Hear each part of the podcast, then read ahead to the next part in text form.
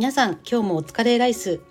ハロプロ聞いてレッツゴーは40代ハロプロオタクの私マツコがより多くの方にハロプロを知っていただき毎日をもっと楽しくポジティブに過ごしていただきたいという思いから始めたチャンネルです。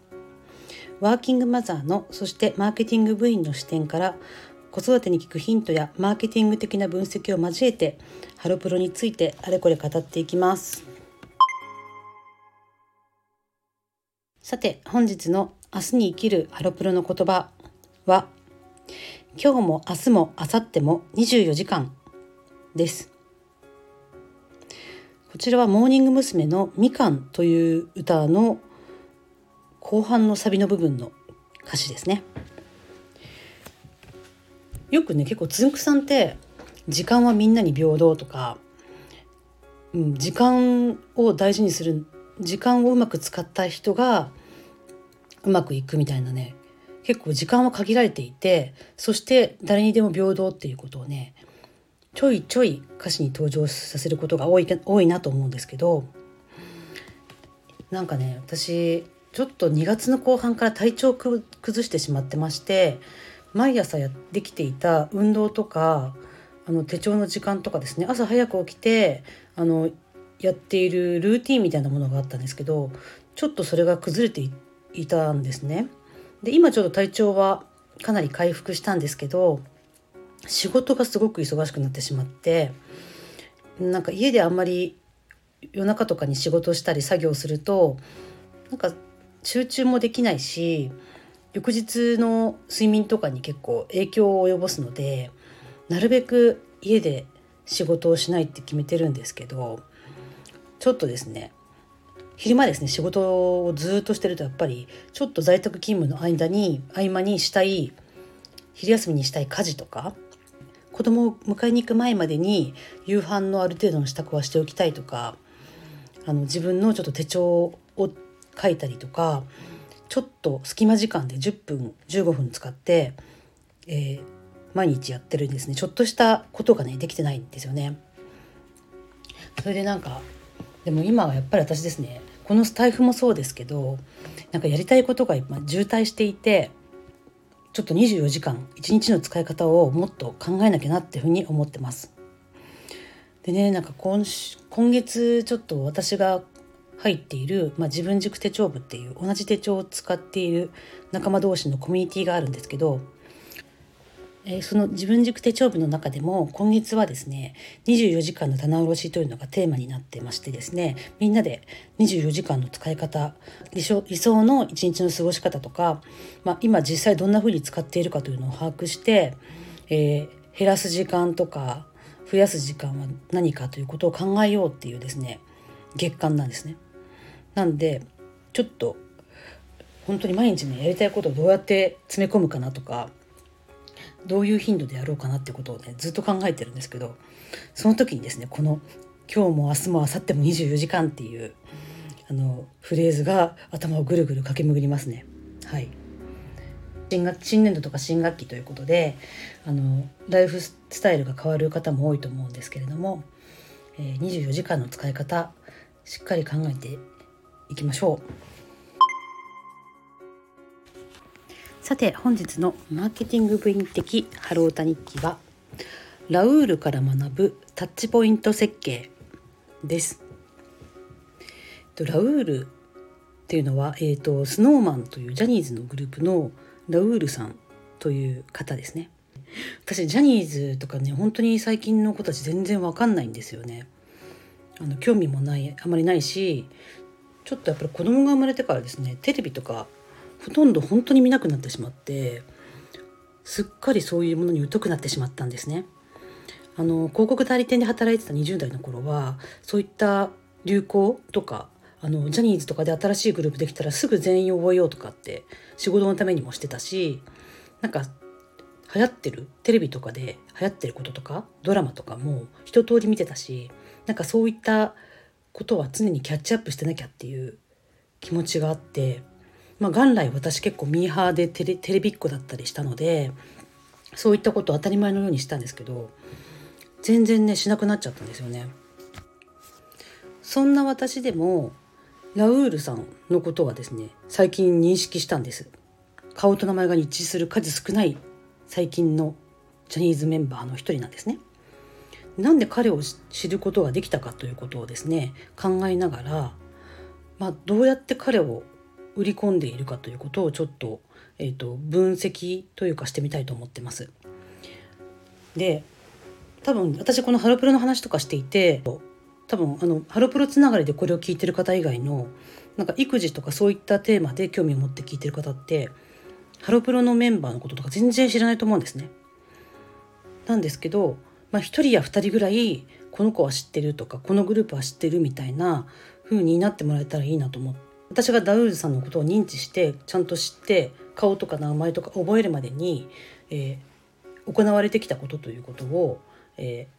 ー、ちゃんと考えることでどうしたらですね私の今推しているハロプロとか BEYOOOOONDS とか、まあ、各メンバーとかがあの興味がない人にも知ってもらえるかということをちょっと考えていきたいと思っています。でね私がラウールさんのことをねはっきりあこの子だなあでこの子ラウールって言うんだそして Snow Man っていうグループなんだっていうことをね認識したのはね今年の1月くらいですね。で多分それまでも何度か何かで目にしたことはあったと思うんですよ。私仕事柄なんだろう雑誌とかも見たりとかしますしあのファッション誌とかでもねやっぱりさちょっと本当にあのジャニーズオタクのジャニーズとか詳しいから人からしたらとかテレビよく見てる人からしたら「えラウールも知らないの?」って感じかと思うんですけど全然わかんないですメンバーの名前とか顔とか。なんですけど、まあ、多分え、ー、と「紅白歌合戦」を年末に見ていて「紅白」は多分ざーっと流し見でしたけど一通り見たんですね。でいくつかジャニーズのグループ出てたと思うんですけどあなんか SnowMan ってグループこんな感じなんだって思ってでなんか一人ちょっとエキゾチックな顔立ちの背が高い子がいるんだなでその子が結構中心というか一番なんかあの目立つ存在なんだなってことは分かったんですね。なんか他のちょっと覚えてないけど他の、えっと、出演者さんが出てる時にバックでなんか踊ったりとか何かもやってたと思うんですよ。あであラウールってなんか名前聞いたことあるなと思ってでこうある程度分かってきたんですね。その後ですね多分ね家の近くにモスバーガーがあるんですけどモスバーガーに、えっと、男の子多分ジャニーズの男の子2人が出てるポスターが貼ってあったんですね。で私ねモスバーガーはよく家の近くでよく通るんでなんとなく気にしてたんですけどあのタレントとかを、えー、そういった広告に起用すること自体なんか珍しいなと思ってちょっと目に留まったんですね。であこれもしかしてあのラウールって子かなって思ったんです。そしてですね多分1月の終わりぐらいかなあのメンズのパリコレのニュースとかをネットで見てて私なんかちょっと仕事にもまあ関係あるんですけどあのパリコレとかなんかそういうファッシあのファッションショーファッションウィークとかのあのニュースってなんか割と目にする機会が多くてたまたまメンズのパリコレでそのラウールさんが、えっと、モデルとして幼児山本でしたっけ？のショーで歩いたとかなんかそういうモデルに初挑戦したみたいな、えっと、情報ニュースを読んだんですね。でもこれでバッチリあのあスノーマンっていうグループのラウールっていう子がいてモスバーガーの CM にも出ていてで背が高くてすごいあのモデルとかもちゃんとこなせてるモデルもできそうなすごいスタイルのいい子だなんだっていうことが分かったんです。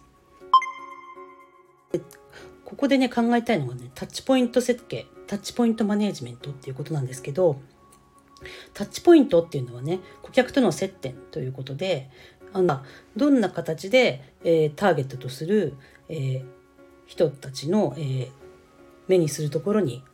出ていく目にする場所に露出していくかっていうことを、えー、設計することですけど私がねまだ、うん、20年前ぐらいだったらあのテレビ新聞雑誌とかそういったあのマスメディアっていうのが中心だったのであのそういったどうやって顧客と接するかっていうのはねイコールほぼメディアプランニングだったんですね。あの新聞にいつ載せるとかどれぐらいの大きさ載せるとか、えー、どどの時間帯に CM を流すとかそういった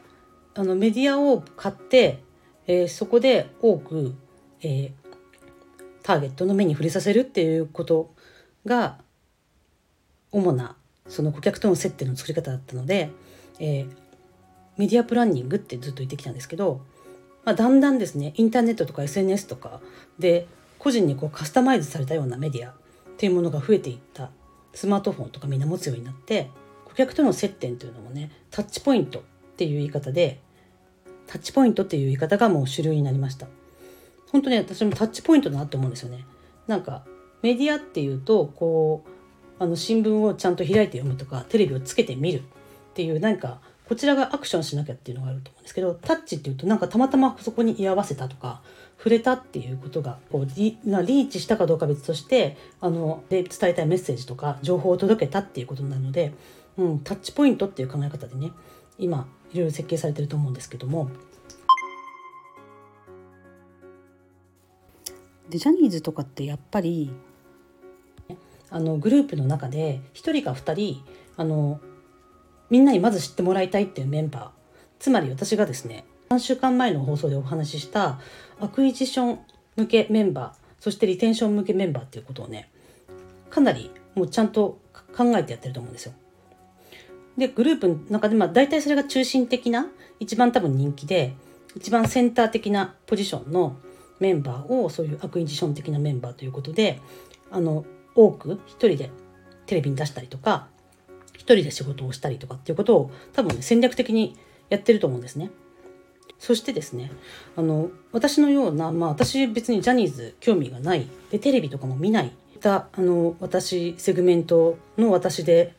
もラウールさんのことを知るぐらい、えーと、タッチポイントがあったってことなんですね。今ってあの SNS とかウェブサイトの自分が閲覧した情報に似たものをおすすめするとかそういったアルゴリズムによってあの SNS の表示ですとかショッピングサイトとかで買ったものに近いものが出てくるとかそういった機能がすごく発展しているのでなんかこう何か一つのことに興味が持ったらそれにどんどんどんどん深くはまっていくっていう仕組みってもう自然と出来上がってるんですよね。ただ自分が興味興味がそんなにないものを新たに知る機会っていうのは新たに知ることができるタッチポイントっていうのはすごく限られていて今そのインスタとかツイッターとかああいったものって似たような自分が欲してるような似たような情報がどんどんどんどん、えっと、表示されるっていう仕組みになっているのでなんか似たクラスターというか似た、えー、層の人同士でこうちっちゃいグループがいっぱいできるような形になってると思うんですね。でそういった、えっと、グループの外の情報をどうやってえー、表示させるか。グループの外からどうやってお客さんを持ってくるかっていうことを考えた時にスープの外にいる人が興味を持つようなそういうタッチポイントをやっぱりある程度使うってことが大事なんだなっていうふうに思ったんですね今回の件で。でとラウールさんの場合はそのジャニーズのファンとかそれそれになりうるような人。またはテレビを見てるような人。じゃなくて、えー、私のようなですねジャニーズ興味ないテレビを見ないっていう人が、えー、でも彼を知るっていう、えー、タッチポイントがあったわけでそれが何だったかって考えるとやっぱり一つは「紅白歌合戦」というですね普段そういったテレビのジャニーズが出るような番組とか見ないような人も見るような、えー、ところに露出した。そして、えー、モスバーガーの、えー、ポスターですよねあれ、うん、だからあれもだからテレビ CM もやったかもしれないけど私はテレビ見ないのでそれは知りませんでした。でも、えー、ポスターに貼ってあったので、えー、彼の彼が出てるところを認知しました。そしてあのファッションっていうねあの全然またそのアイドルとまた全然ちょっと違った、えーと、クラスターのそういうファッションのこととか興味を持って見てる人がいるたくさんいるメディアに、えー、出て出てきたっていうことでそのパリコレっていうね新たなこう客層がいるところに出てったっていうその3つで私はこのラウールさんを認識して認知したんだなというふうに思います。普段のそのいる世界の外に出て認知を獲得するために有効だと思ったタッチポイントはやっぱりなんだかんだ言ってテレビだなと思いました。あのマスメディアよりもインターネットの方が広告費が高くなってるとかテレビは終わったみたいなことってよく言われることだと思うんですけどでもやっぱりテレビに出ると一気にこう知名度って上がりますよね。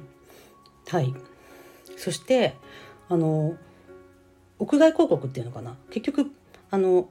モスバーガーのポスターも屋外広告と考えるとこういう街とか歩いていたりしてパッと目にする。あの駅とかにある、えーと、ポスターもそうだし大きな街の、えー、ビジョンというんですかねモニターとかで流れたりとかする広告っていうのもあの全くターゲット外というか既存のターゲット外の人たちに認知の認知を集めるあたあの既存のターゲット外の人たちの認知を取るっていう意味ではすごく有効なんだなっていうふうに思ったんですね。そして既存のコミュニティ外のニュースに出る。ニュースになる。ニュースの記事になるっていうところも、えー、まあ、顔は分かってる。だけどどんな子なんだろうっていう時にあパリコレのモデルになるような子なんだっていうそういう情報まで入ってくるのにやっぱりあの広告とかじゃなくて、えー、ニュースの記事っていう形でこう嫌味がなく知れたっていうのもありますよね。はい。まあ、今のねハロプロに関してもハロ今すでにハロプロに興味を持ってる人以外の顧客をもっと、え、取り込んでいくためにですね、えー、まあ、ある程度やっぱテレビって有効だなっていうことと屋外広告をうまく活用するっていうことと、えー、今のコミュニティ外のニュースになるようなことをするっていうことをね設計していくともっと,、えーと、いろいろなところからファンが持ってこれるのかなっていうふうに思ってます。ですね。ちなみに私その初めの頃に、えーと、自分の、えー、ハロプロオタク遍歴をお話ししたと思うんですけれども2009年頃にキュートにハマったって言ったと思うんですけどそのきっかけはですね、えー、渋谷の街を歩いていて渋谷のね屋外ビジョンみたいなところで都会っ子純情のミュージックビデオが流れてたんですね。そこでなんかめっちゃいいじゃんって思ってそこから聞き出したんですよ。中でやっぱり屋外ビジョンってすごい効果的だなっていうふうに思ってます。まあ結構ハロプロもやってるけどもっとやってもいいかなっていうふうに思いますね。はい。というわけで本日のマーケティング部員的ハロータ日記はラウールに学ぶタッチポイント設計でした。いかがでしたでしょうか？もうなんかね今日木曜日なんですけど金曜日みたいな気がしてしょうがない。そんなことありませんか、えー、うちのね次女の幼稚園はもう今週で終わりなのででそれで新学新学期もですね19日からかなあの給食が始まるのが。だからこれから約1ヶ月間お弁当の日々が始まると思うとちょっと憂鬱なんですけれども、え春休みに入っても皆さん頼まっていきましょう。バイバーイ。